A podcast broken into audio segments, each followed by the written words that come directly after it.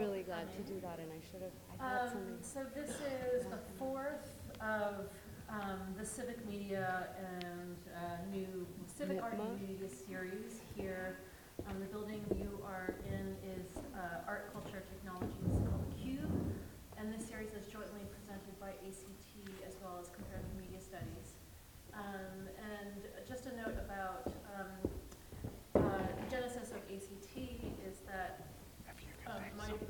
started, so I have a lecture here, my name is my name is Jahn, and I'll be a respondent later.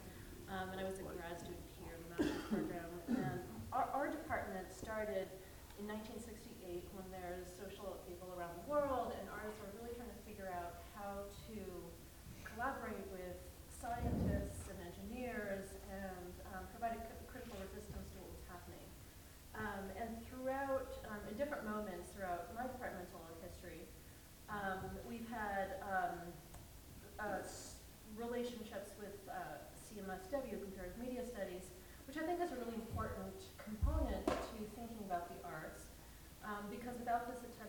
To how to broadcast, uh, work or creative, um, creative works, uh, the arts remain really insular. So this is an important lecture series, and we're glad to be bridging the departments. Um, so, uh, introducing Myron Dewey, who we're really honored to have here, um, is Lisa Parks. She can also say a few, um, a few things about CMSW. Uh, Before we begin, uh, before we begin, uh, this evening, uh, we would like to recognize the land that we walk upon and the tribes that were here before us and that continue to exist in the Massachusetts area and throughout the region, including the Massachusetts, the uh, Wampanoag, the Nipmuc, and the Nauset people. Um, and I just want to make sure that we all are aware of the, the tribes in the area. We all have a lot of learning to do about this, myself included. And having Myron here helps us to um, think about these issues and the way that we integrate them into our pedagogy and our daily lives and even our research and our work. So I just wanted to start with that uh, comment and um, just be, especially with uh, Survivors Week coming up next week, be aware of, of the importance of these issues among Indigenous peoples in North America. Um, my, my name is Lisa Parks.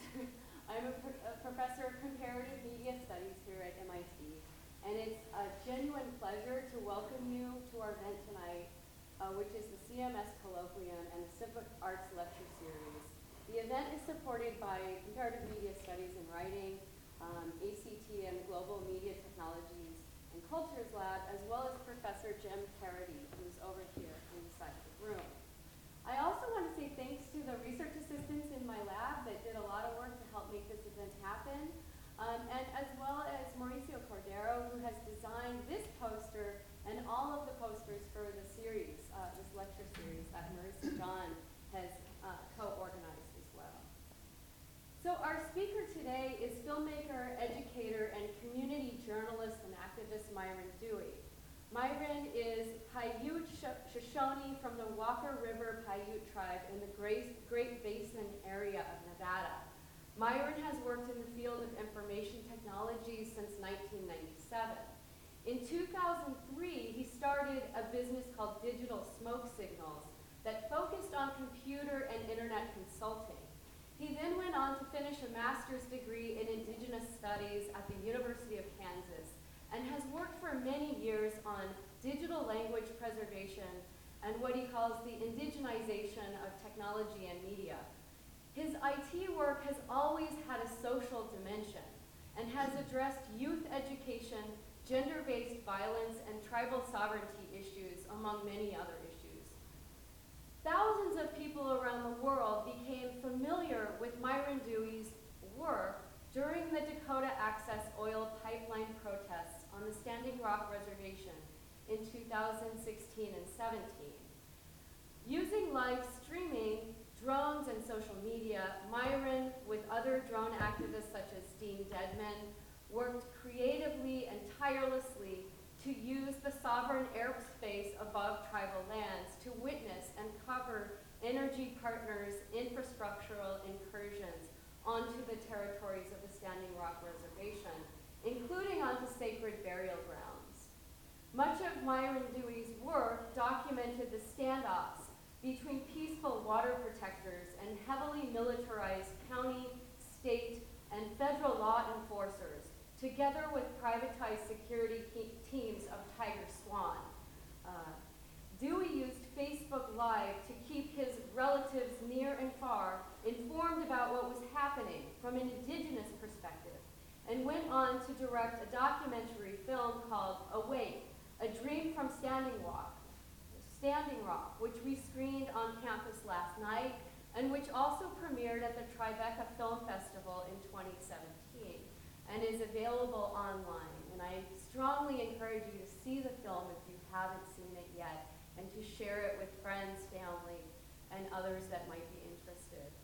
Um, on the basis of his film work, he's also recently been invited to teach a class in the spring at Duke University. In the process of doing the work he did at Standing Rock, he had 30 drones destroyed or confiscated and faced the charge of stalking, which maybe you can talk to us a bit about tonight. Some have referred to drones, to Dewey's drone activism as a new form of tactical media, as it has involved the art of getting access, hacking the power, and disappearing at the right moment. But it is also important to note that indigenous media have always been tactical media, long before digital uh, media theorists came up with and are arguably the first form of tactical media. Um, though I was one of the thousands of people watching Myron's coverage of the DAPL protests, I had the privilege of meeting him in person earlier this year um, when we served on a panel together at Brown University called Sioux Surveillance. And to prepare for our event, I read many law enforcement and FAA records related to, related to Standing Rock protests that were released in FOIA requests, Freedom of Information Act requests. And as I wanted to understand the state and private surveillance and militarization practices that had been mobilized against peaceful water protectors at Standing Rock.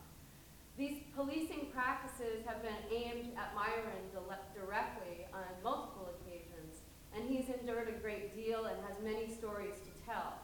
He's also just returned from Mexico, where he traveled for a week with the so-called migrant caravan in order to witness and document what is happening for his tribal elder, what is happening for, so he can communicate that to his tribal elders.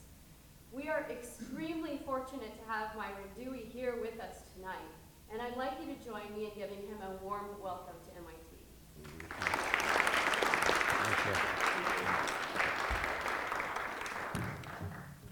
Haun namaga nanania a hoba tsunami na agaitaka na na um, kai taibo yarawa bijan nama yarawa as, as I introduced my name and just thank everyone for being here and I wanted to open up in my language to let you know that we still have our language here. And I want to uh, thank Lisa for acknowledging the tribes the land that we're on. It's very important that um, the community know no matter where you go throughout the United States, you're on Indian land. And the tribes are still there. And there's over 568 federally recognized tribes. And right now, the tribes are trying to hold on to their federal status, which is the trust responsibility between the United States and the tribes' trust relationship, which is being threatened by this administration, as you guys know, with the Wampanoag Nation. So um, with this, we'll start with uh, I want to start you guys off with a little bit of the media um, that I witnessed growing up on the reservation, was, which was not a presence in the indigenous communities, which was native media. And Nevada is a great example. We have two military bases on both sides of our reservation, and we still don't have native media or native radio or native TV there. And so my goal is to, we're, we're at a time now where we have access. So instead of saying we can't, it's like, what can we do? And what you guys are witnessing is this is what we can do, is create the solutions that we have access to right now, which right now the window in media and social media is closing. It's closing very, fairly fast. An example is, is shadow blocking, which is happening now on social media, which I documented. And I'm trying to document this in real time so those who are witnessing can actually see what's happening and how to counteract it to get the media out. My goal to go down to Mexico was to make sure that our indigenous people got a voice. And to go witness what was happening so our people here can understand it from an indigenous perspective what we are seeing. Something that our journalists down there, when I was down there with the El Salvadorian um, caravan, there was only two journalists and they were not active. They were only filming. And I asked them, "So what are you guys doing? Are you volunteering or do, no? We don't. We don't. We don't bother nobody. We just do our thing." Well, our goal was to establish communication down there, but we call it the Poinabi. The Poinabi is the one that goes ahead to scout ahead. So when the rest of the tribe comes, they're going to be in a safe area or safe position, a safe place. And what I witnessed at Standing Rock was an example of what I'm seeing now in Mexico. We've seen corporate militarization having the funding at a low budget and the militarization of um, putting around the wall, putting a wall around the pipeline. What I'm going to see happening down in this border as it's an excuse. It feels like a, a politically motivated agenda to exactly what happened to us being demonized and considered jihadist terrorists. That's what we were considered at Standing Rock. To down here at the border, they're already starting to demonize them coming across the border. So I had to show people who they were women, children, elders. There were some handicapped wearing Crocs, wearing sandals. Um, some people are educated. Some people were fleeing for their lives for particular reasons to educate and get a find a better life for their community. And the only way to do it is to go on the ground. And in the area we were in, I really learned a lot. In that short amount of time, I learned that I can't film just anywhere because we were in narco territory. And if you guys are familiar with that, it's people who can kidnap you for sex trafficking, organ harvesting. I mean, just unreal. I felt like I was in my own movie again. And, and I really was, uh, it really broke my heart to see um, that to know that our relatives are being kidnapped and to hear the stories of them. Like if you were here, one or two, you'd be kidnapped. And it really just kind of broke my heart seeing the children and there's no defense. And so what they were doing is traveling together as tight as they possibly could. I'm seeing an escalation from Standing Rock, which is the testing ground. It's a spark, that spark from that sacred fire. For many people, um, they needed that part. But what I'm seeing is the bigger picture. This is something for the last 500 years we've witnessed. And what have we learned as a, as a, a family together in the United States that we're not acting as? And we're seeing that divide now. And when I'm asking people to help, I'm like, don't get political either if you're indigenous, I want to know how you can be a good relative. Because I'm down there for the eagle and the condor prophecy that predates conquistador and colonialism. If you're an, a non native, how can you be a good ally? And if you have no religion or you're anarchist, you know, how can you be just a good human being to help people that need help, that are less fortunate than us right now at this moment? And what we're seeing is this propaganda media, that was the goal to go down and contradict, uh, counteract it and debunk it and do it in a live stream where there's no cutting and editing. So for two hours straight, I would film, here's what I see, and just kind of narrate a little bit about what I'm witnessing. So coming from Standing Rock, you know, the drones, I did fly drones down there, and I had to do it differently. So I did it right in the open, right in front of the officers. And I just was like, I'm just going to do it like I belong here. And they kind of liked it, and I just, you know, give them an Indian nod like that. They didn't know what to think. They just kind of, you know, but they got machine guns on. You know, I'm thinking, oh, I you know, want to cause any conflict. So, you know, you ask, and I ask, and um, they didn't know. They look at each other, no comprende. So I flew. And they thought it was really cool, and I was able to document from another perspective Kuinapuni'i, which I call eagle eye, and to share that perspective with you guys through indigenous eyes, and to go right in there and document people close and share with them. And some of them um, we did interviews with, and I brought uh, um, shirts with the eagle and the condor and the digital smoke signals logo so they can hashtag where their journey is so we can follow them and make sure they're safe along their route. So um, luckily, it's not escalating to, to this part yet which it will. And this is what I'm worried about. Do you want to show that clip? Yes. Oh, it's, it's, uh, um, we're going to start from right here. This is the beginning of a, of a story that was being told. Uh-oh, what's going on here? We got a little bit of spam. A story that was told by LaDonna. we're storytellers as indigenous people. And in the beginning of the camp, I walked around to create digital storytellers. And if most of the youth have technology already, they already have phones, Snapchat, Instagram. I did not have to teach them. It's the elders that I got to teach. It's the older people that are scared to break it. And it was, it's always been frustrating to, um, to realize that we have a generation technically hacked in Indian country. And they don't want to learn technology.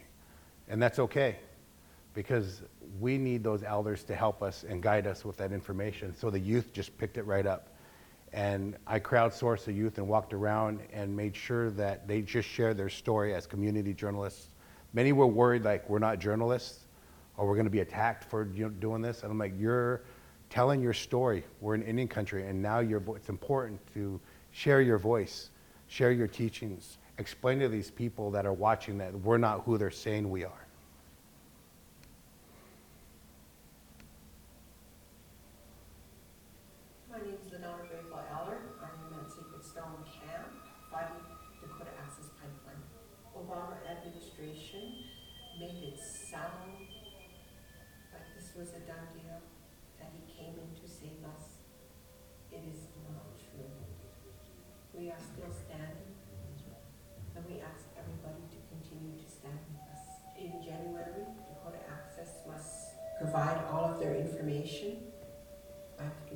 31st, and the tribe has 10 days to respond to that.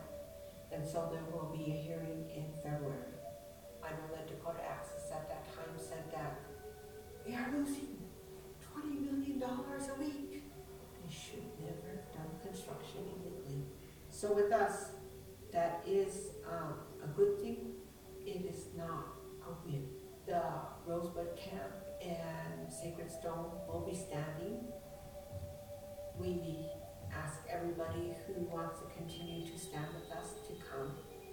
And we believe that the Obama decision to deny Dakota Access and um, Energy Transfer Partners, the easement, is not a win for us. We must continue to make the world know that it is the people's voice. It is the empowerment of the people that need to make the change. It is not a government agency, it is not a corporation. Have you seen my beautiful river? Have you seen the beautiful land here? I have a right to live, and I have a right to make sure that the future generations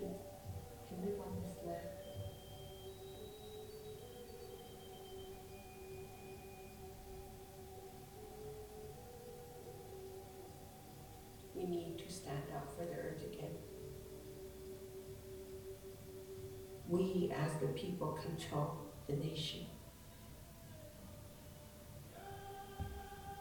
We have a right to live, and the people have a right to live. To allow us that right to live.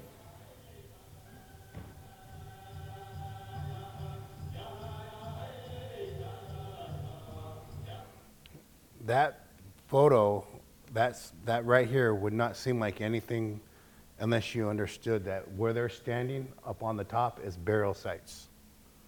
That's where they occupied. And so when I go through and to share with you guys what we're seeing in consistent media here and in a synchronized voice, I also wanted you guys to see that what I put in here is the, the barricade that had um, Has ten days the layers that they had dug and what they put around with concertina wire, and there was no archaeologist, there was no cultural monitor that tribes have to make sure that, that they, they don't disturb our sacred sites, which they desecrated sacred sites. They didn't disturb, they desecrated.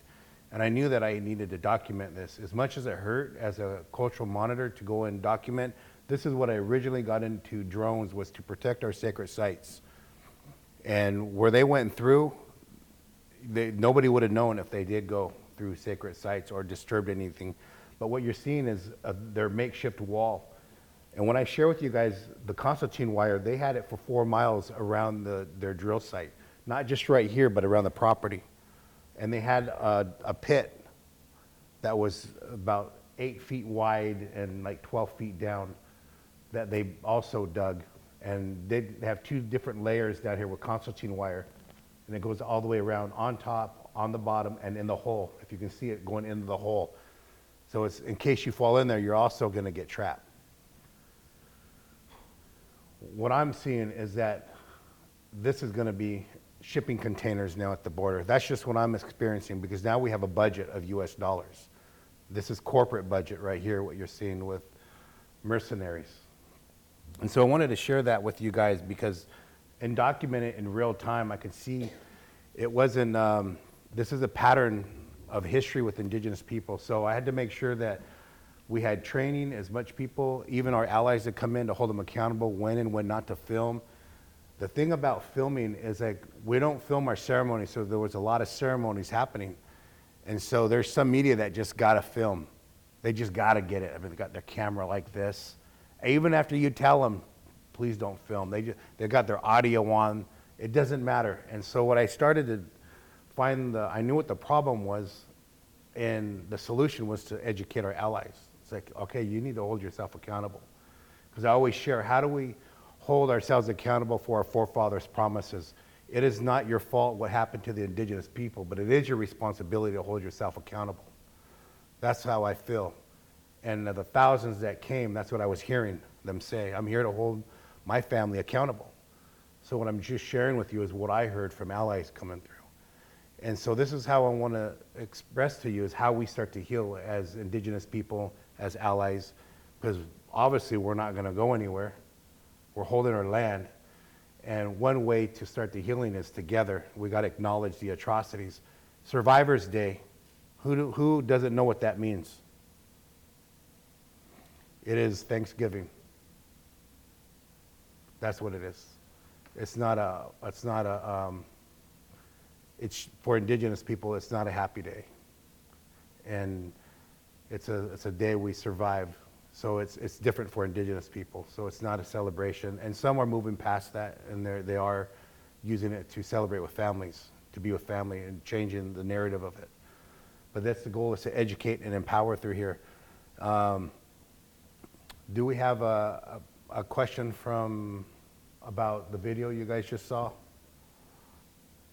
Open up for a few questions and I'll go to the next one.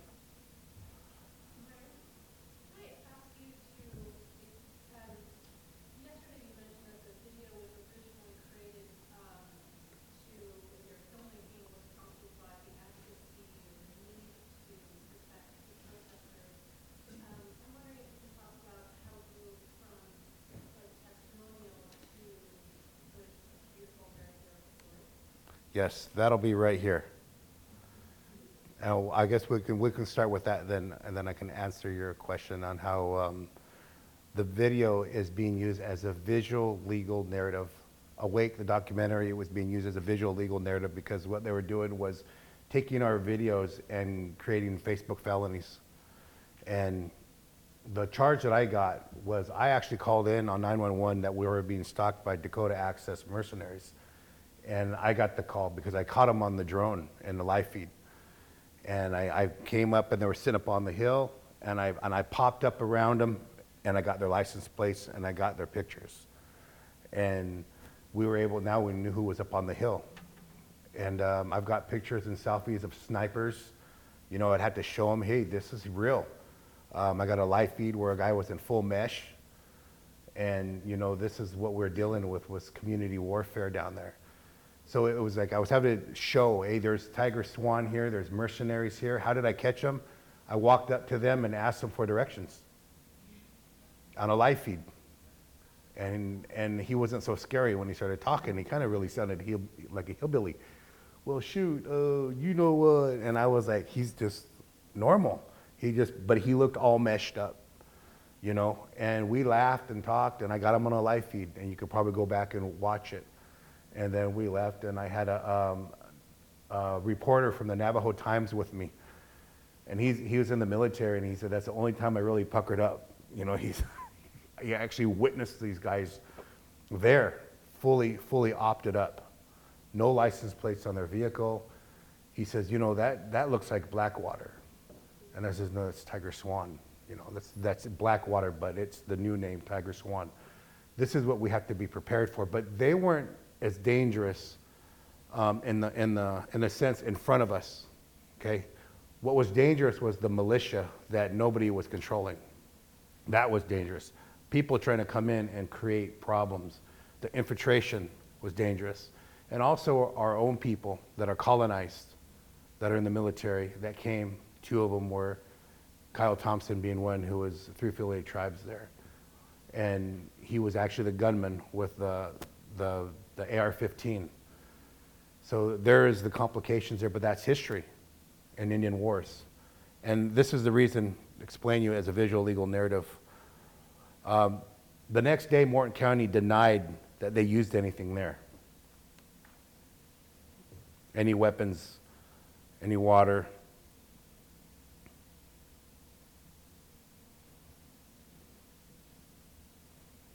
There was a total of 300 that were injured, but 150 were documented.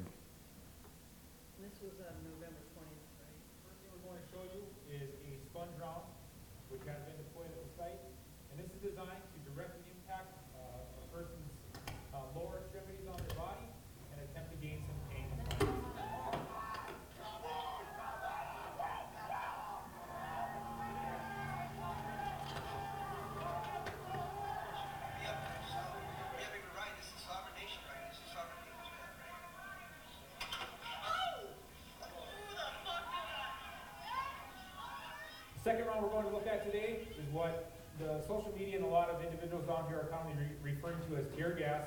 However, the actual name for it is CS gas. And this is designed for crowd control and to uh, assist law enforcement in deploying ammunition and trying to gain compliance through the effects of the agent. As you can see, that is split into several rounds, and those are designed to disperse into the crowd to help uh, garner the control of a large crowd. The next device we're going to show you is what's called a flash sound diversionary device. And this is what's commonly referred to on social media as a percussion or a concussion grenade.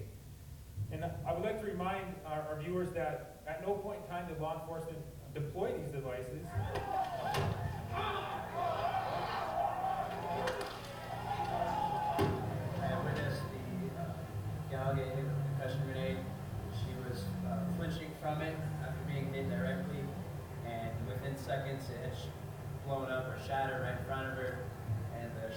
The you can see like the, the clothes just ripple from her.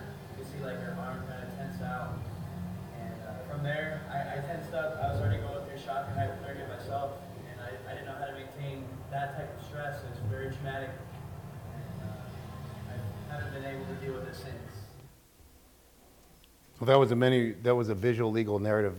Hopefully, down the road, we're going to have somebody that's able, able to hold them accountable for the human rights violations and the constitutional violations that we witnessed. That was done as a live feed in real time. The three drones were shot down, documenting that. They had their own drone up on top, and I felt that I also document, documented a weaponized drone because something came from down, and I have it in a video of it shooting straight down. It might not have been uh, a, a type of gun, but it seemed like it was more of a, um, could have been uh, weaponized uh, with a rubber bullet or something, but I only got it coming down. And uh, the drone was sitting out in the ice, and I had a water protector wanting to go get it too. I was like, no, man, we don't need any more people getting hurt. You know, people are hurt bad enough. And um, stories like this to document was like uh, a repeat of history that was happening that was also I'm correlating with the border is because if you guys don't believe what's happening there, just take a trip to the border for one day. Go in, go down, walk around, and you're going to run into militia. You're going to run into the military. There's 5,000 soldiers that were deployed.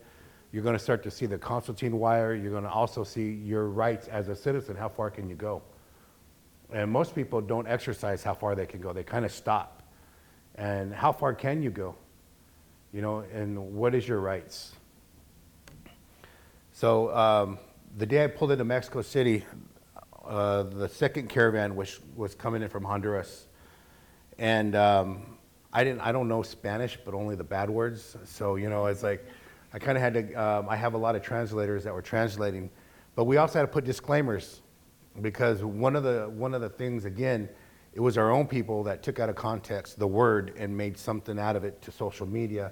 And what it did is it caused confusion that, that I was promoting that we were Jeho- I don't know if it was Jehovah's or, or uh, one of the five tribes or eight tribes. I don't even know the religion that has that. I think that's Mormonism.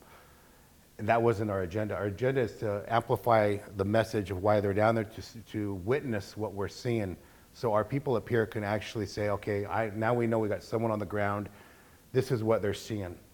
And we put a disclaimer back up there saying this is not our, we're just documenting and the translator's translating, there's different speakers. And um, there was many different speakers and this just shows them coming in. This just shows them coming in and everyone was pretty excited. Uh, there was, uh, I believe, 7,200 people on both sides, up here in the stadium, down on the middle, and then on the other side. These tents were, um, these tents were, these tents were filled with women and children behind them. And I actually walked down there and I shared with them who knew about the eagle and the condor prophecy, which many of them did know, and we talked about it. And I stuck out like a sore thumb. I mean, there were not a whole, I mean, pretty short people, you know. So I, I felt kind of like I, I couldn't maneuver like I was at Standing Rock, you know. There I was really sticking out. And they says Indio, Indio was, and called me original. I was the original here. So it was very, um, just to document what was going on right here too. Now there's a lady, her name is Birdie, that's on the uh, by the San Diego area, and she's on the Mexican side trying to put all these camps in safety and get them ready. And um, I just, I just kind of, it just really broke my heart to to see indigenous people have to leave their homes this way and pick up only what they could carry and then just go. And I wanted just to make sure that they understood that, you know, the indigenous people know they're coming. And they've been colonized once. We've been colonized. I'm speaking to you in a colonized language. So they've been colonized, and they're going to come into another country and be recolonized. And so it's important that I know that in the, in the education system, they're not going to teach them the indigenous history, the atrocities, the sexual abuse that happened with the church, the violence, the force of loss of language, loss of land, loss of dignity. They're not going to teach them those things where it came from. So I want to prepare them for that, the discrimination, the racism that they're going to encounter, the political, systematic racism they're going to encounter in the education, the kidnapping of their children that happened to us. I want to prepare them for these for this journey that they're coming to. And I don't know if people are doing that. And I'm trying to work with people down there to say, we need to be down there, but we also have to make ourselves have a presence down there, and to and to um, let them know that you know we're matriarchy tribes. We're not a patriarchy. So it's important that they recognize that. So these values come in here into into Indian country. We call it. I still call it Indian country. No matter where I go, it's Indian country to me. And I'm indigenous to this land, and I'm going to share that with them. And that's what I try to do, in a good way, to educate and um, prepare them for this journey. This is another one uh, to answer your question on the FAA.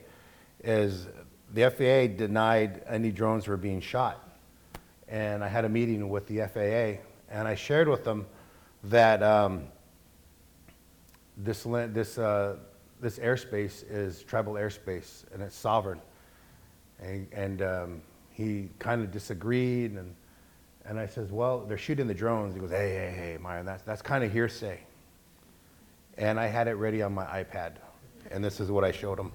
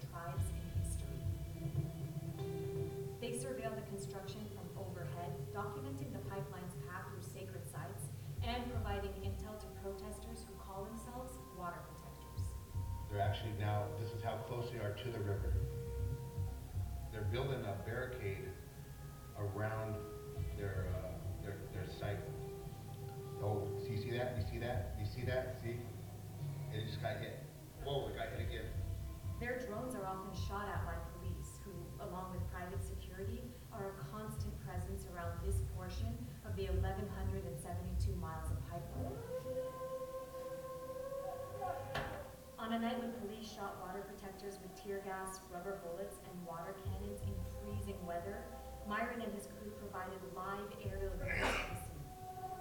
What we have is percussion grenades being thrown, we have the, the police are right down in the front, they're, they're spraying water with LRADs. Continue to share as fast as you can. They're trying to hit me, hold on, I gotta get out of there. Yeah, they've already shot me twice.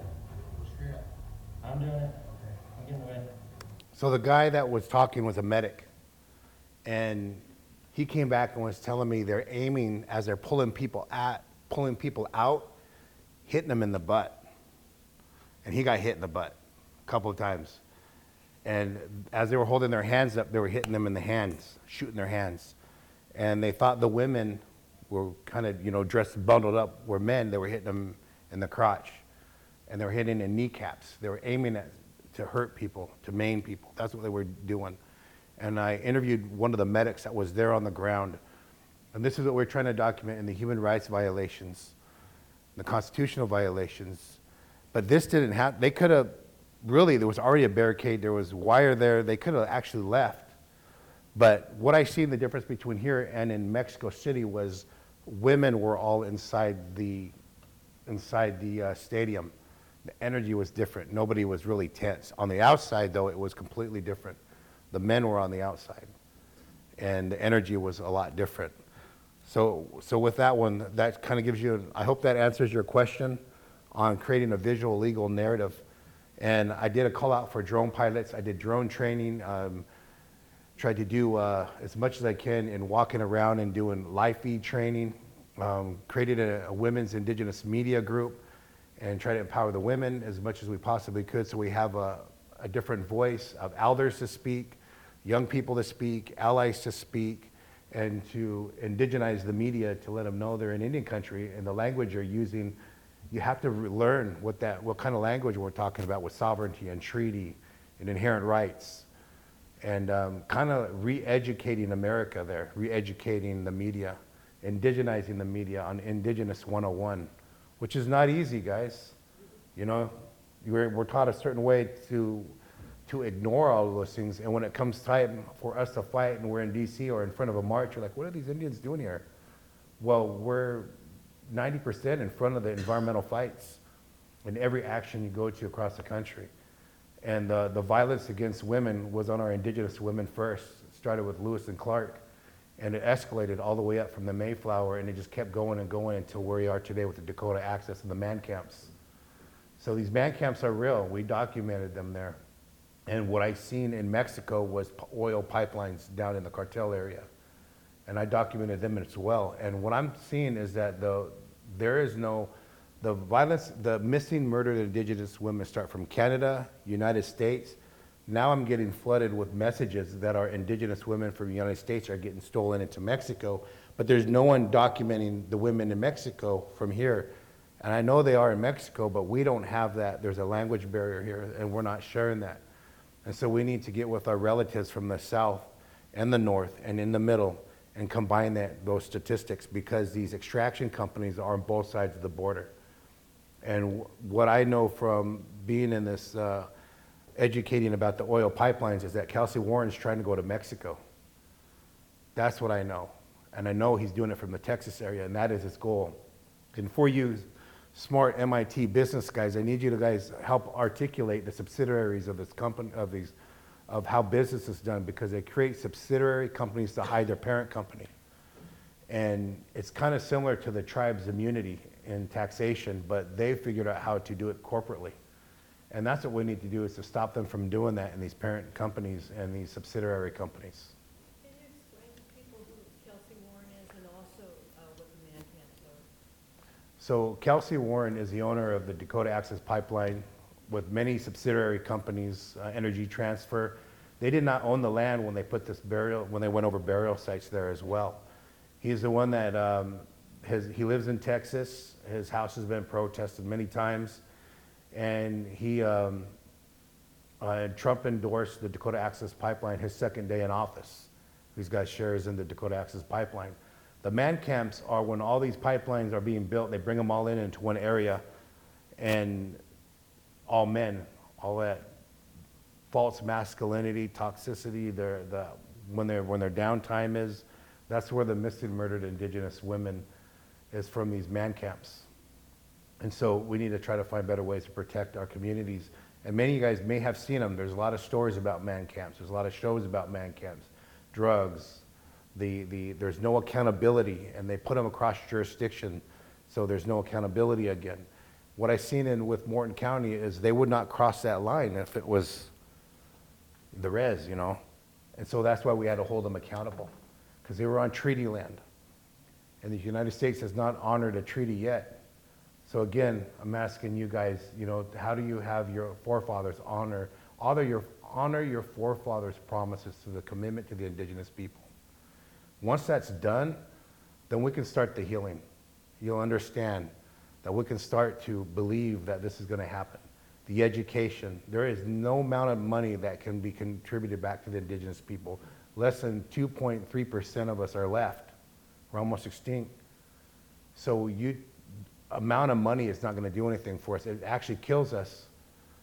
The money that we get, pennies on the dollar for our land and our water. This is, for some of this, for you guys, this may be new, but if you go out to the Navajo Nation, you go out to Paiute Nation out in Nevada, Shoshone Nation, the Standing Rock Tribe, where there's mining, coal mining, there's nuclear test sites, Yucca Mountain, there's an indigenous presence trying to protect the water. And how do we know? Because we're connected to the land, we're connected to the traditional medicines, the food sources, and when they start migrating, when they stop moving in those directions, or the water starts flowing, or we can't drink it, something's wrong there.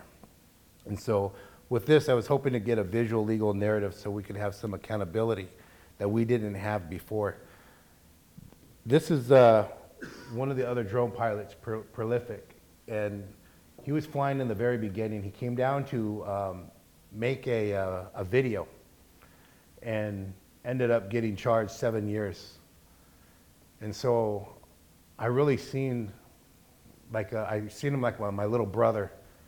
And, you know, I, I seen him, he was really upset and, uh, you know, never been to jail and hasn't, has a family and he didn't know what he was going to do. And I said, well, you got to finish it. You know, we got to, we've got to make you famous. We've got to literally make you famous to get your, to get your message out there. To say, here's what they, they're saying that he flew into a airplane with the drone. That's what he was doing, they said. And what Prolific did was he put together his own defense. And we got audio from different locations, and we scouted people who had footage that was at the action. And what, we, what it came down to in the court was that the judge, after he, allowed him to show his own testimony and his own information, his own documentation, his own forensics, and it, it, uh, we had audio that shared. Um, the officer told him that it was illegal for him to fly underneath 500 feet, which is a violation of FAA regulations. It is illegal for you to fly a drone over 500 feet.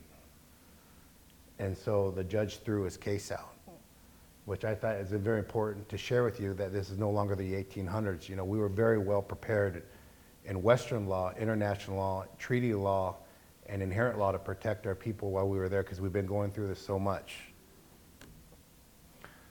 This is a, a map of the routes. These are train routes that they're, they're traveling. And they're taking the left side because, or the, the right side because it's shorter. And this is what we're trying to tell them is don't go to Mexico. This is where the militarization is, the mercenaries, and they're in border towns now too, which we're documenting. People that actually are in these border towns are saying they're here in these towns. And the long way is they're making it up there to Tijuana and Juarez. So they're making it there.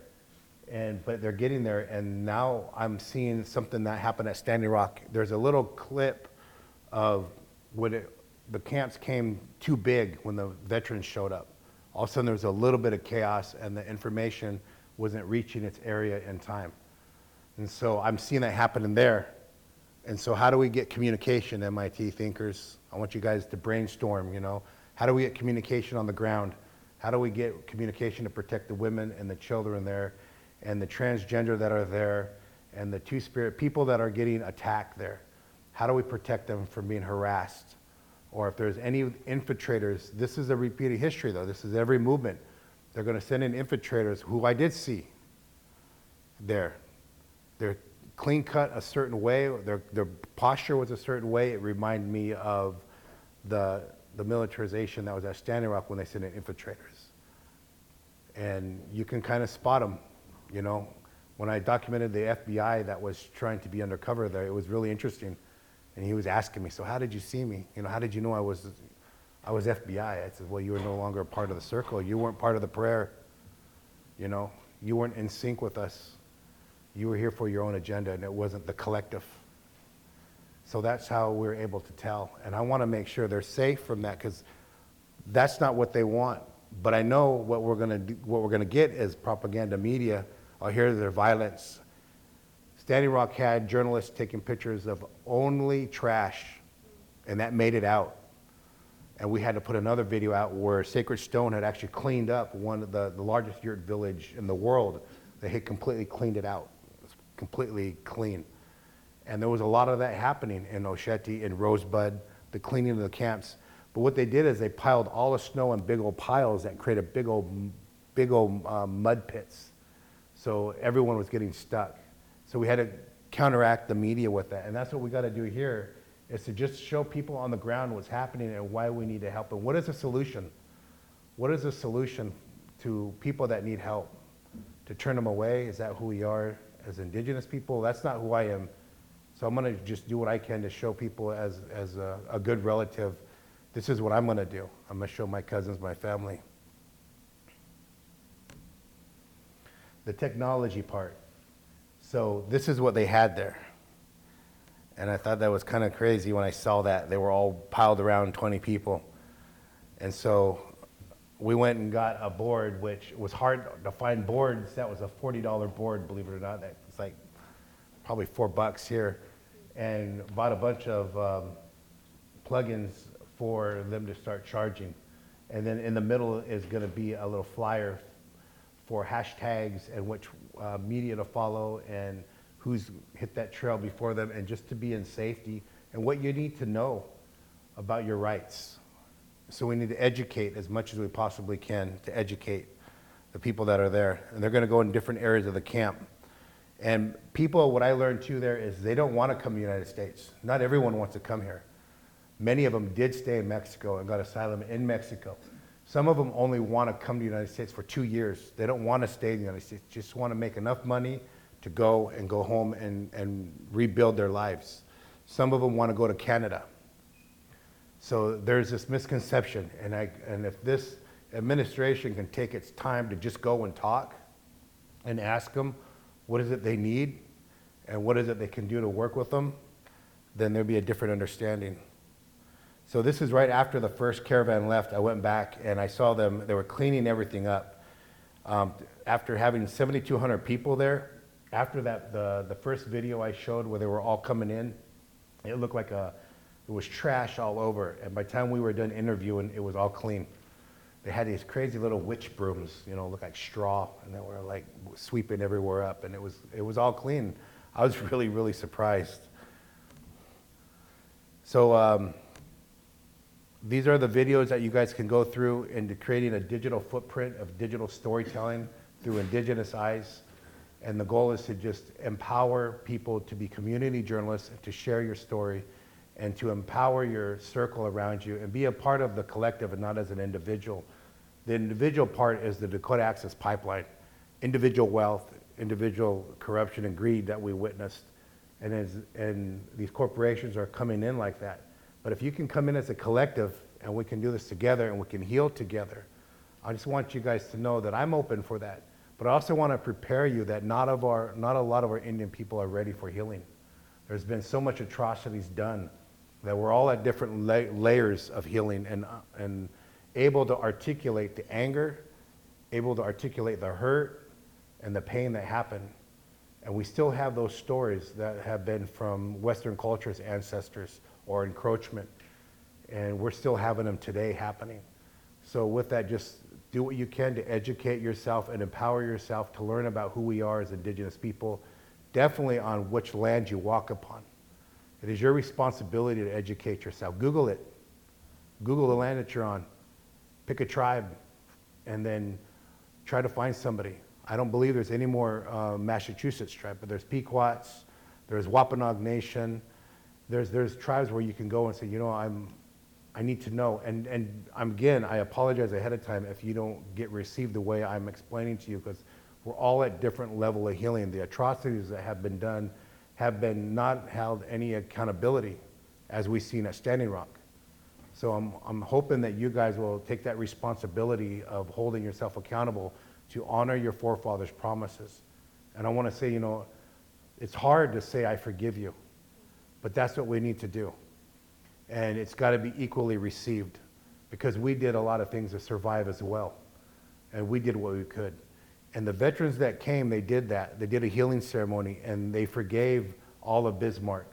They said, We're sorry what we, what we, we're sorry for what we did, and we also forgive you for what you did. And so with that, guys, I want to say thank you. The Pijash, Numa Shinami, Numa in spirit with good mind, good words, good spirit. Pijat you. Thank you.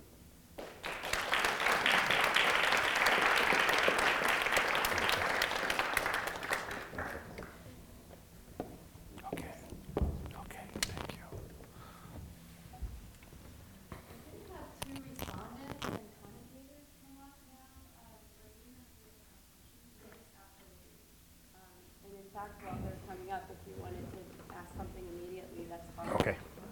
Uh, You want to answer a question? Sure. Mia? Yes. Um, so I'm Central American and I am empowered to be a community journalist. I'm there within a week. Um, I wanted to ask if this is very new to me as well. Like I wanted to ask if I only have a digital. I don't. Have, I only have a DSLR. I don't have a drone. How can I? I can't live stream with my DSLR. How can I do recommend like, live streaming and like, doing the, the whole camera with the mic thing? Like I, I speak Spanish. I know I can talk to my people. Like I, Mm-hmm. I understand why it is a. I don't understand completely, but I understand why my parents came here. So from that perspective, I, I kind of understand why they're they're coming out here. But yeah, I'm very confused. That's all I had was my phone. That's it. I mean, I brought other equipment in case it got dark. It's more of like, uh, I bought it on Indigo, which is a crowdsourcing of, uh, you, this camera was being built that you can do in low light. And I bought that just in case, but I just did live streaming. I, I now would have left all of my stuff and just, I brought two phones just in case one was stolen. I also had prepared for in case I got kidnapped because of the journalists, the, the stories that I heard down there. We had GPS, so people know who where I was. I was also GPSing my locations to certain particular people in the states, to an attorney, and um, I just prepared. And uh, the brother that I had that was up there, he was a water protector, and he had his. Um, I, I gave him a call, and he, he answered the call and came, and walked with me. He walked from Standing Rock through Mexico, and he had his own challenges, you know. So I had to find somebody that was on the ground that was there. And he, when we got into cartel area, that was the that was the part where I was like, wow, this is beautiful, beautifully dangerous. You know, don't look at certain people. Don't look at the cops. What are you doing, Myron? You know, it's like I was getting a, really a lesson. Your phone is important. What you have already is mobile media. That is what's important. And I had another lens for this that is about. This is how long it is. And it's a long lens for my camera. You can buy them on Amazon for like $19 For your phone. for your phone. Like a telephone. Yep, telephoto. So keep it simple. Well, This is more technology than NASA had when they launched the first man to the moon. So we can use it. And you can use it on multiple platforms. And you can get your story out visually. You can articulate it through video, media, social media, blogging. You just have to do it. And if you're just consistent, um, hashtag Eagle and the Condor, um, Caravan is what we use. I had these made in two days down there. So I wanted to stimulate the local economy as well. How do you support Mexico? Mexico supported their, the people coming through. And they were saying thank you to Mexico all the time there.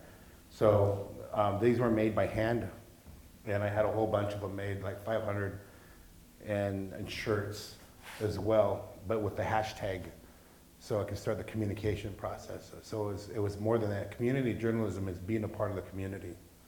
That's what it's about. I have a follow-up question. So, do you have any like, tips, like, before I get out there, what are some limits as a citizen that I should be aware of, Um, like at the border, I don't know? So I went across, I was in transparent as, uh, transparency as possible. So my goal was to go there, make sure you're self-reliant, make sure, you know, you have another phone, the communication part, make sure you have plenty of dollars, pesos, because I hit, we, we actually got to one of the last checkpoints and we had no money to cross. And I don't know what, all of a sudden I didn't have no more money on me. Yeah, pesos. And my credit card, they charged me fifty dollars, three swipes, hundred and fifty at, um, at the Holiday Inn, which seized my credit card. I maxed my credit card to go there. And I just says, man, we'll just, just follow that diesel. We'll go right through. I'll suffer the consequence later. We gotta get to the caravan. And he's, oh, whatever you say, Myron. And we went and then we started laughing because it was an open road. We were, we had to back up. We caused traffic all the way back because we had to back up. Come to find out, we could have took the open road. So knowing your route, uh, um, map out your route, what you're gonna do. They're only going from, they're going from uh, Guatemala, Honduras, and El Salvadorians are coming through. And that's on the map that you've seen up here. Um, digital smoke signals, I make ground contact on where to donate, who's on the ground.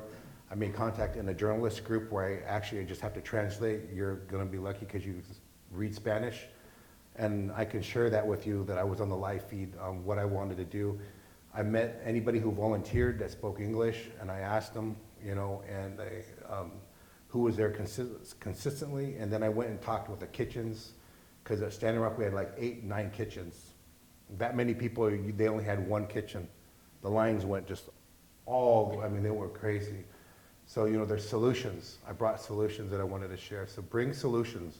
And if you don't, crowdsource those solutions. But be very careful with your location. I, I, I wouldn't say go alone. The women were not alone. They were with groups of men. And that's important, just for your safety. Not saying that it wasn't a safe place. I didn't feel unsafe only in one place of Mexico I felt unsafe, but I didn't feel unsafe until he told me I was unsafe. And then I was cautious. But that was my ignorance.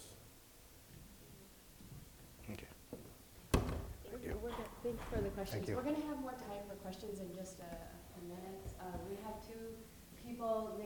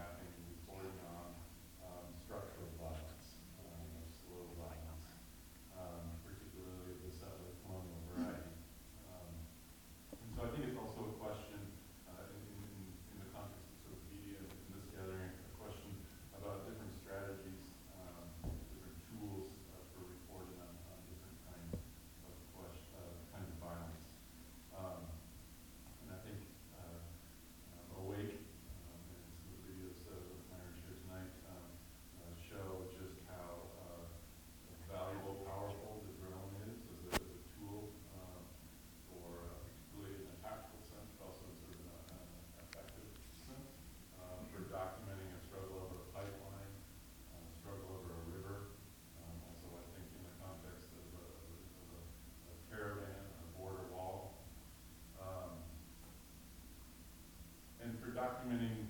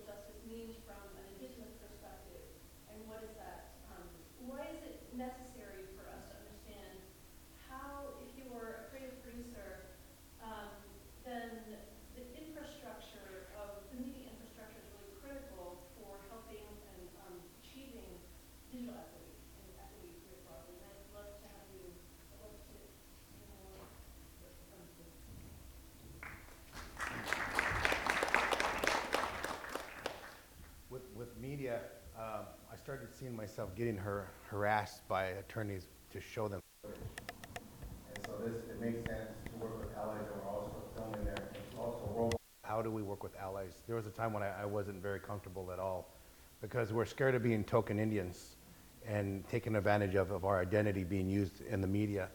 And to counteract indigenous, uh, non-native and indigenous media to always do educating, this is the opportunity to educate. And it was the, when I was checking in the media, it was the opportunity to educate and hear their story. And also that many of the people that had their own historical trauma, America has huge historical trauma that they're not dealing with and they're not healing. And, and I, wanna, I wanted to um, share that I'm starting the healing process. Me and uh, a friend in the back, her name's Heather, who lives in Wampanoag Nation. Gonna raise your hand, Heather. She is an original descendant of the Mayflower.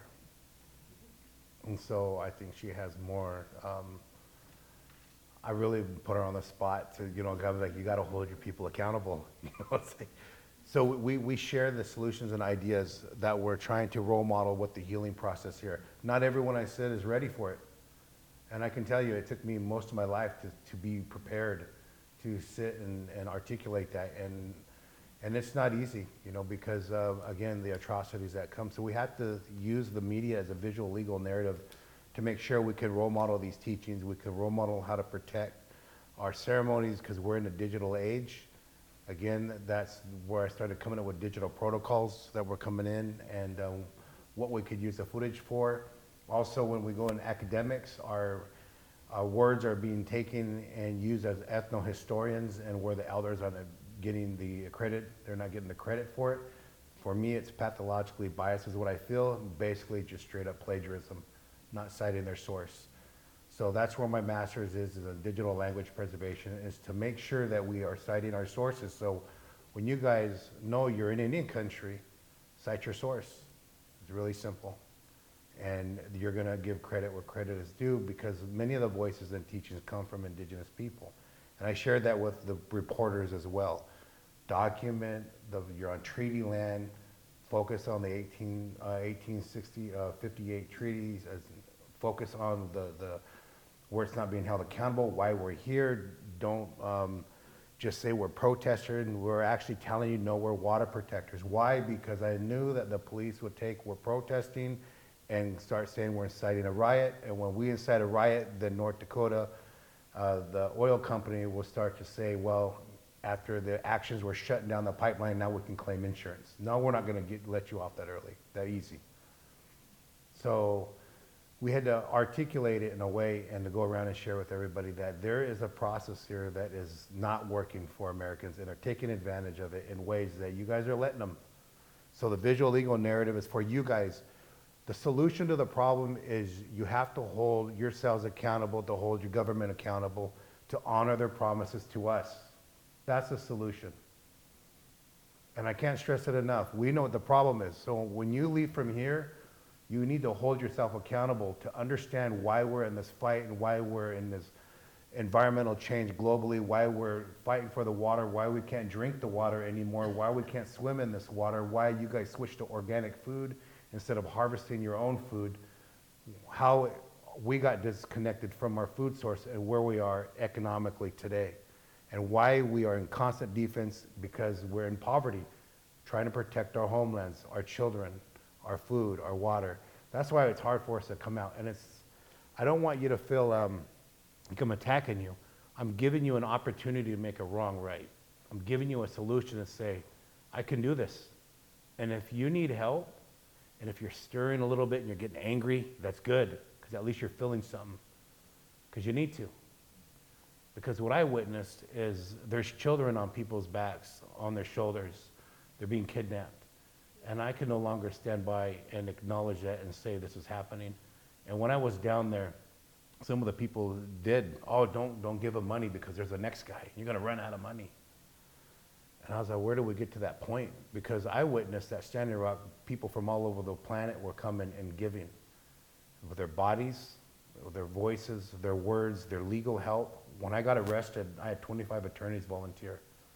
Imagine in our history, in indigenous history, going into a colonial court with a judge that's not native, your representation not native, your jury not native, and you had 25 attorneys protecting you. We didn't have that. And that's why so many of our indigenous people are incarcerated right now, because we didn't have that. Our natural law does not fit into the colonial law. They're not going to protect it as we've seen in the Dakota Access Pipeline. As protecting our burial sites, the natural law as well, we're looking at the environmental injustice that happened, that we had protections put in place. I'm asking you guys to hold this government accountable. We're trying to protect the water and the air and the food sources. We need your help to hold yourself accountable. If you're non-native, if you're from another country, then it is still your responsibility to hold yourself accountable than if you migrated here. What country you might migrated doesn't matter. Taiwan, Japan, Tokyo, does not matter. Australia, you still have a moral obligation to protect the land that you're on. You're witnessing indigenous people do it. I'm asking you to hold yourself accountable. You can do it. Because you have more than what I witnessed people just all they had was on their backs. And I've seen people do it when they went to Standing Rock. They hitchhiked. One couple did it with eight boxes of donations. You know, churches came and apologized for the doctrine of discovery and the atrocities that happened that this country's built upon. Veterans came and apologized for being on the wrong side of history and apologized for the past atrocities that happened. So I've seen people do it, and I know you can do it. So it just takes one spark in you to say, you know what, I'm going to start with myself and say, I apologize for what my tribe has done. I don't know if you guys have been in Nevada, but you know, we were one of the last ones that were, were, were hit with colonization. And I can't speak for the tribes that are no longer a part of, part of that voice because they were completely exterminated. So those were our relatives, those were our brothers and sisters. In, in the progress of, of the gold rush, what you guys seen, that is still happening today, what they're calling different types of gold rushes. And Tesla just moved in. As we move into sustainability, you guys are going to wonder where the, the minerals are going to come. They're coming from Paiute country. So extraction and us moving in a direction, we have to have an agreement. I'm thinking 50 years down the road, this framework needs to be built. This is the seventh generation. We're the answer to our ancestors' prayers. Now together, we're going to have to start building the framework for the next seven generations so they can be the answers to our prayers. And this is something that's been repeated by our elders many, many times. And it's going to take time. You guys in the back that do visual media, put together conscious media. Not just visual media, there needs to be a conscious media in MIT that has awareness and has substance. Community journalism as a collective, not as an individual. So when our sister goes down there to film, she knows she's part of a collective. We just introduced that. We're going to role model. I've never met her before, but she's going to, I know that I'm going to connect her with people down there and do what we can to share the story and amplify it. So I hope that answered your question there. Oh. Um, yeah, first of all, th- thank you so much for coming and um, sharing your knowledge with us, and I'm really looking forward to watching your film. Um, I was wondering if you could speak a bit on um, what Nicholas was referring to, um, which I kind of in, interpret as like, you know, like like clearly, in, and in what you were just saying, there are like very long-term, systematic, you know, changing, almost like a, a, a flip, and you know, going beyond people and us being um, like held, held accountable, but also just kind of um, like understanding and acknowledging Mhm. what has happened. Um, and then so so there's this kind of long-term shift that's going to be difficult, and you know maybe an event will happen, and it, you know maybe people will shift right away. And so like I kind of I kind of feel like as media makers. Um, you know, sometimes it feels like there's a choice. And Oliver Stone kind of used this term, tyranny of now. This idea that like because something is happening right now, that's like so important, everything um, needs to kind of revolve around it, and then you know, the next day it, it, it no longer feels important or something like that. And sometimes it feels like you know streaming live, and, and this can can feed into that. So make something easier to forget and put into the past, and for not to like um, be part of this kind of systematic change. So could you kind of talk on um, like event filming versus like kind of contributing more to that long-term shift? Kind of like being like news versus like long-term documentation. Well, who controls the media controls the narrative and the culture. You know, so Hollywood has done a really great example of romanticizing the Indian. And so I had to make sure I worked with Hollywood there. And we had disagreements. They, they one of my editors, you know, was one of their editors. We, we, can, we uh, indigenized her and opened, freed her mind. And um, we got into it when I first met her. I was like, you know, I, I'm not going to use Last of the Mohican music in this you know, and, and, and the guy that was there, he was really nice. He was really nice, and you know, he was just real gentle. And I was like, wow, maybe I can work with this guy. I left, and I came back, and I heard how he talked to his crew.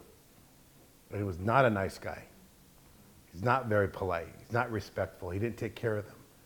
In a place where we're taking care of each other, I was witnessing that not happening to the allies that were coming in. then when I came back in, he was back to his place, and I says, uh, I'm not going to do it. I held my ground. I'm not going to let you romanticize us again and change the message when you have original singers here, people and elders that can articulate this academically, professionally, legally, culturally, spiritually, united as a collective. And so he, uh, we, we argued and argued, and finally he came down to taking everything out and just the native guy that was playing flute. You know, and I said, we got flute players here. Why don't you use anybody that's here? I'm a flute player. This guy's a flute player. We got drummers, singers. Cultural appropriation in the media was happening, and we had to stop it. You know, and that's by educating. So I was willing to have the patience to educate. I'm a historical trauma trainer. I train the trainers. The goal is to really um, help as well as myself. I'm still learning. You know, we have that patriarchy way of thinking, and to get away from that, we're a matriarchy tribe. So we still have that way of thinking every now and then. So I want to make sure that you know that you understand that that's that's in the Western culture, and it's in our daily lives sometimes, and we don't even know it. And I struggle with it at times because I'm trying to survive as well. That's the colonized thinking.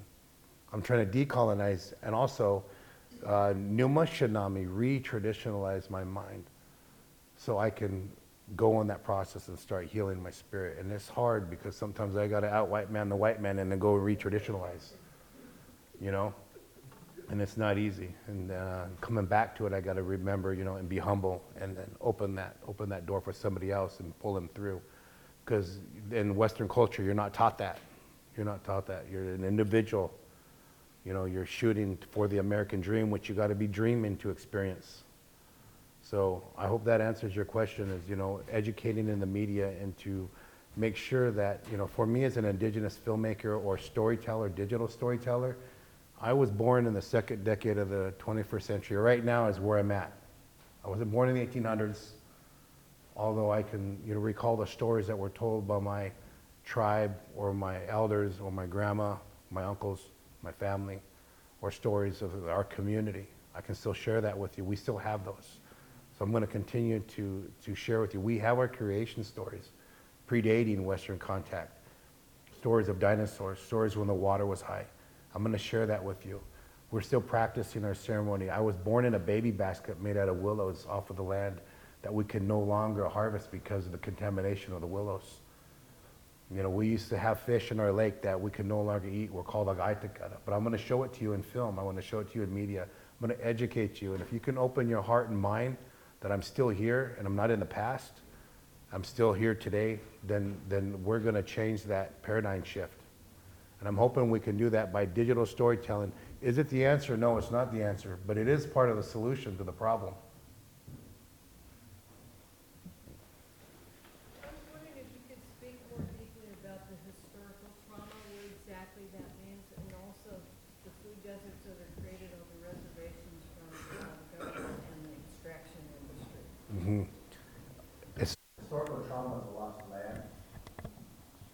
I the loss of dignity, the systematic racism in the education, the things that we see in cultural appropriation, which you guys are going to see your kids that are going to start coming back dressed like Indians or pilgrims or the artwork. That's another example about it. It is not okay. Educate yourself about that. That's not okay because you're carrying on false narrative there. The food deserts are, in our most reservations, they're, they're like in, um, there's, there's a lack of traditional foods in there. And at the turn of the century, the government was giving tribes food rations that were killing us, creating diabetes, gallstones, cholesterol, blood sugar, all these issues that we're seeing in this generation right now. And now we're kind of flipping it back. Some tribes have more access to their foods than others, but it's still so expensive that it is easier to go to Walmart. And It is easier to go to the smoke shop and get these foods that are not healthy. And that's mostly in low income communities. It's cheaper to go get this toxic food than it is to get healthier food. And that's the food desert on the reservations. But we're trying to create um, community uh, gardens, trying to, trying to create most of Indian countries moving into that direction. They're trying to get us to eat tilapia, which is not our food. You know, we're trout eaters. So I just, I'm like, we got to create a solution here. So my, my hippie buddies, I'm like, you guys got to create a solution with us. If you want to work with us, you can't make us think the way you're thinking. We don't think that way. So, you know, we can't go hug a tree, but we know it's got energy. You know, we're gonna, we're gonna, we're gonna pray in the way we were taught, that is taught to us since time immemorial, way before Western contact. Those original instructions of the Creator.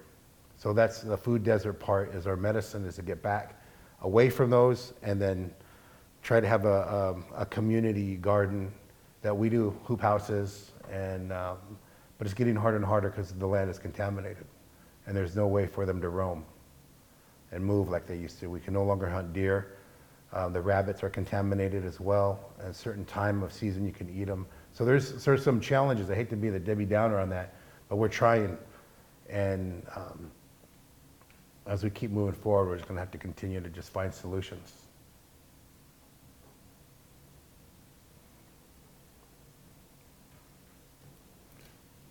curious, um, really, in, I guess with the, like, Ferguson protests, um, a lot of the, um, people, a lot of the protesters of more recently have been found murdered.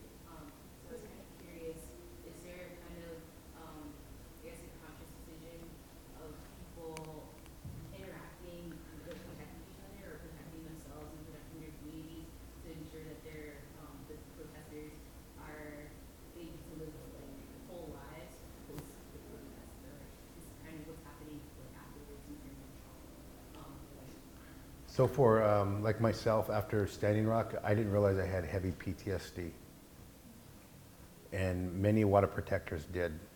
But you know, also we're we have PTSD already throughout Indian country from what we experienced from boarding schools, and um, we got almost almost used to it. But this was a different level. Protecting each other, though, like the communication like this and, and social media and when she gets down there and does her, her media and she can share where she's at and we can actually send people over to help her or making sure you're in alignment with people healers are also going down to work with the people down there people have been reaching out we're sending healers down there to share the energy and to help them as well bilingual healers which is really awesome so there's a lot of allies jumping on board with solutions that are decolonizing.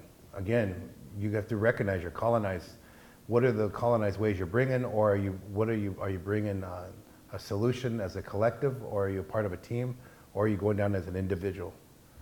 So those are the things I would say. If you're going to work with indigenous people, think of those really small things that are huge, because it, it does impact how we think and how we take care of each other. That help you? So there's different ways of healing. Um, I found different ways to heal, and I, I went and um, family was medicine, and being back at home in the land. Um, some things re-triggered, like the plane that flew 24/7, the helicopter. I, all of a sudden, I'm thinking of Standing Rock. Um, think uh, sometimes when I watch a certain thing on TV and I see propaganda media, that's why I went down there. I wanted to counteract it and show grassroots community journalism, those things. And I don't see a healing component in media unless you do. You know, I don't see it in there. I don't see that um, those natural laws to help us feel good. And that's what we need to see. And I think that's what community journalism is doing is the healing process. We have that word. We call it uh, an anishtahai, which is like your breath of life. And, and it's like your, your, whatever you say is so important. It's got medicine and it carries. And I might say, wow, that is a beautiful scarf you're wearing. See, the smile comes right on. That's the medicine that we have to each other. Thank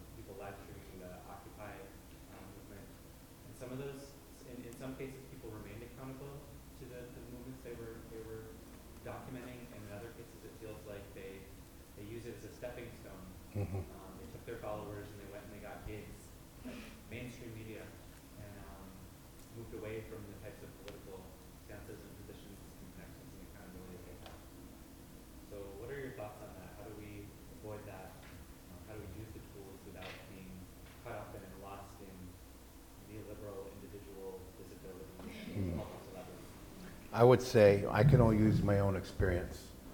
You know, um, in the beginning, I would grab water protectors and say, this person was on the front line. As uh, for us, it's ego, right? You're, you're talking about ego. And when you go home, when I go home, anyways, my ego is checked because no one cares what I did. and I love it because you know I can I can be who I am back home, and that's what it's about is checking our ego, making sure you know one of the biggest things is why did you come here at Standing Rock? You know I came there to film and use media to help protect our people, protect the water. I went to Mexico to help see to help amplify a message that I was seeing wasn't being amplified. It wasn't about me. When it's about me, then it's ego. This message is about water protectors. This message is about educating as much as we can. And if we can counteract that ego, then I hope we can do it in a good way. The other thing is, is how we're attacked. You know, social media, you can get attacked, death threats. Um, I've had several death threats. People attack me and follow through with the attacks. And our own people, the jealousy that comes up in the movement, it's your own people. They're a part of that, and I acknowledge that I've got work to do. So I'm like always like trying to see how can I improve what I'm doing? Am I saying the right thing? Am I amplifying someone's message? Because it's not about me, it's about what we're protecting. But ego is the most important one you got to check. And if you can't, and I've seen people, you know, like, hey, brother, you know, you got to, you know, we have this talk. And then all of a sudden they're like, oh, they get mad. I'm saying, hey, it's not about you. You know, it's about what you're protecting. You made it about you. I'm, I'm just sharing with you. And that's been done to me with elders. You know, I have a group of elders to help me keep me in check. And I'll call them and say, you know, I want to make sure I'm saying the right things. Are you watching? Yes. Okay. Am I, am I sharing the water protector story? Yes. Okay. We had 838 water protectors. It was not about me after that whole movement. It was about the safety and the freedom of water protectors that came and also our allies that stood with us That's what it was about after this. I kept staying, I was there for eight months afterwards. The documentary is so they couldn't, they didn't have to keep calling me, you know, for footage and media because I put most of it in there to make sure that also people wasn't um, incriminated.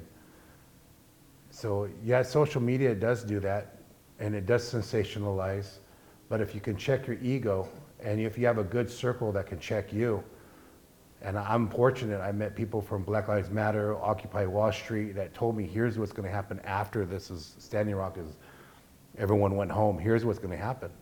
Because this is what happened with them in the American Indian movement. It's us. Where we attack each other. Where did the money go? Could you share some things that were shared to me? Where did the money go, Myron? How did you get rich off Awake? You know? Well, many people don't know. After I leave MIT, I'm going to train, which we created a youth media fund to train frontline media. That's where it went. We have to role model the change because I've seen it in our communities all the time when a new leader comes into position. Oh, look at this guy, he's driving a new car. Instead of thinking, I'm glad his car can make it to the state capitol and represent us. Or I'm glad he can, you know, get there as long as he's doing his job. So we have a lot of healing to do, and I'm learning how to also there's some of the places where I come, I come in and I don't have that, um, the tools. So I have to humble up myself as well and go get those tools. I'm a father, so I look at like I'm abandoning my family as well by doing this. So I have to make sure that I stay balanced and, and that I don't take away. There's a lot of sacrifice in what we do, and it's and and I'm praying that I do it in a good way, and I'm sharing the stories of people that don't have the voice. And I'm hoping that I use that platform that I can share as much as I possibly can in a good way. And if I get ego, you come and check me. Please. I really, I mean, I'm serious. You can share with me, Myron. I wish you would share a little bit more about this. And I admit that I don't have some of the information and knowledge to do it, but I will try. I will do what I can to share that platform.